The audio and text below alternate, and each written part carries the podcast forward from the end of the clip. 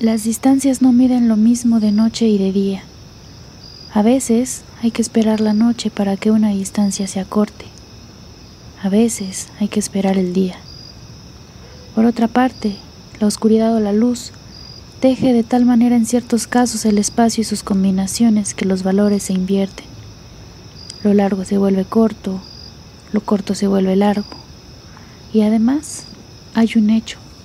La noche y el día no llenan igualmente el espacio, ni siquiera totalmente, y no miden lo mismo, las distancias llenas y las distancias vacías, como tampoco miden lo mismo las distancias entre las cosas grandes y las distancias entre las cosas pequeñas.